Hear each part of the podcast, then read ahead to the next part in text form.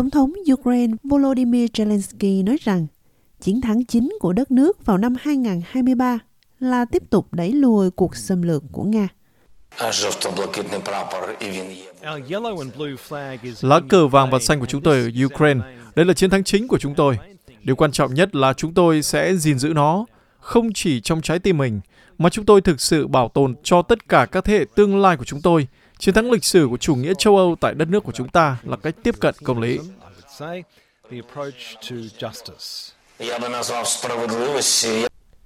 Ông Zelensky khẳng định, lực lượng Điện Kremlin đã thất bại trong việc mở rộng sự chiếm đóng Ukraine kể từ cuộc xâm lược vào tháng 2 năm 2022. Chiến tuyến dài 1.000 cây số hầu như không thay đổi, với các cuộc phản công của Ukraine gặp phải sự kháng cự mạnh mẽ của Nga. Thời tiết mùa đông hiện đang làm chậm quá trình di chuyển quân, đòi hỏi phải sử dụng pháo, tên lửa và phi cơ không người lái. Tổng thống Zelensky cho biết, Ukraine đã nhận thêm các hệ thống phòng không Patriot để cung cấp khả năng phòng thủ tầm trung và tầm xa trước các cuộc tấn công bằng hỏa tiễn của Nga.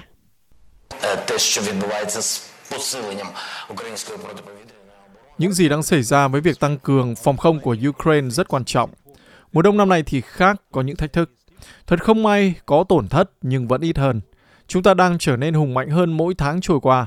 Tôi đã có một chuyến công tác với phi hành đoàn của tôi. Một số hệ thống hỏa tiễn Patriot mới sẽ có mặt ở Ukraine để bảo vệ đất nước chúng ta trong mùa đông. Đây là kết quả rất quan trọng.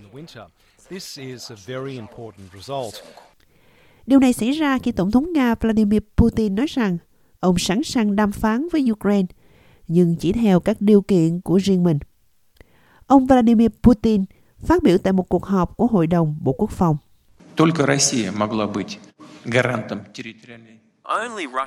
Chỉ có Nga mới có thể là người bảo đảm cho sự toàn vẹn lãnh thổ của Ukraine. Nếu họ không muốn thì hãy để yên.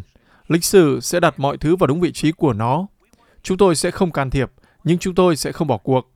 Đây là điều mà tất cả mọi người ở Ukraine, châu Âu và Hoa Kỳ, tất cả những ai có thái độ hung hăng với Nga thì nên hiểu. Nếu họ muốn đàm phán, hãy để họ đàm phán. Chúng tôi sẽ chỉ làm điều đó dựa trên lợi ích của chúng tôi. Ông Putin cũng nhắc lại, việc Ukraine gia nhập NATO dù là trong nhiều năm nữa, không thể chấp nhận được. Các nhà lãnh đạo phương Tây liên tục nói với tôi rằng Ukraine sẽ không gia nhập NATO. Bây giờ họ sẽ không thừa nhận Ukraine. Đó là bây giờ, còn ngày mai thì sao? Và khi ngày mai đến, họ lại hứa hẹn sau một năm nữa. Từ quan điểm về triển vọng lịch sử và lợi ích chiến lược của nhà nước Nga, dù trong 10 hay là 15 năm nữa thì điều này là không thể chấp nhận được.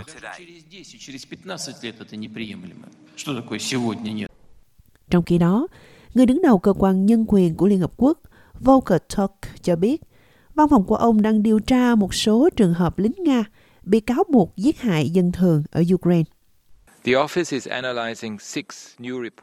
Văn phòng đang phân tích 6 báo cáo mới về việc lính Nga giết hại dân thường trên lãnh thổ bị chiếm đóng. Chính quyền Nga thông báo bắt giữ 2 binh sĩ Nga liên quan đến vụ sát hại một gia đình 9 người, trong đó có 2 trẻ em, ở Volnovakha, thuộc tỉnh Donetsk.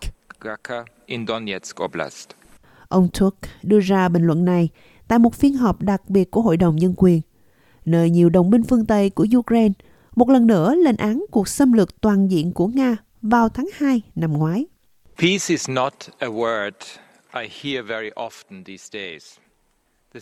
Hòa bình không phải là từ mà tôi nghe thấy ngày nay. Tình hình ở Ukraine đã thêm vào một chuỗi những đau khổ liên tục. Sự chú ý của thế giới dường như bị lu mờ bởi nhiều cuộc khủng hoảng mà chúng ta đang phải đối mặt. Tôi thông cảm với người dân Ukraine, những người có quyền hòa bình và xứng đáng được hưởng hòa bình, phù hợp với hiến chương Liên Hợp Quốc và luật pháp quốc tế. Thay vào đó, tôi lo ngại rằng xung đột kéo dài và cố hữu sẽ ảnh hưởng đến cuộc sống và nhân quyền cho các thế hệ mai sau. Ông Türk cũng chỉ trích Ukraine. Ông cho biết đến ngày 30 tháng 11, chính quyền Ukraine đã đệ trình hàng nghìn cáo buộc hình sự với các công dân Ukraine liên quan đến các hoạt động hợp tác bị cáo buộc. Tính đến ngày 30 tháng 11, khoảng 8.600 cáo buộc hình sự đã được đưa ra liên quan đến các hoạt động hợp tác hoặc các cáo buộc tương tự. Tòa án ra lệnh trong hầu hết các trường hợp rằng bị cáo vẫn bị giam giữ để chờ xét xử. Các bản án đã được đưa ra trong 941 trường hợp. Theo quan điểm của văn phòng của tôi, nhiều người trong số này đã bị kết án vì những hành vi có thể hợp pháp, chẳng hạn như làm việc để bảo vệ hoạt động liên tục của dịch vụ xã hội và trường học ở các khu vực bị chiếm đóng. Tôi kêu gọi chính quyền Ukraine thu hẹp định nghĩa về hợp tác để tránh bất kỳ xung đột nào với hoạt động hợp pháp theo luật nhân đạo quốc tế.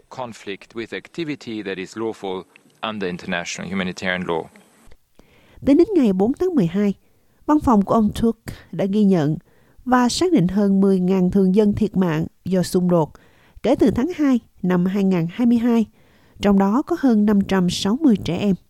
Hơn 18.500 thường dân được xác nhận bị thương.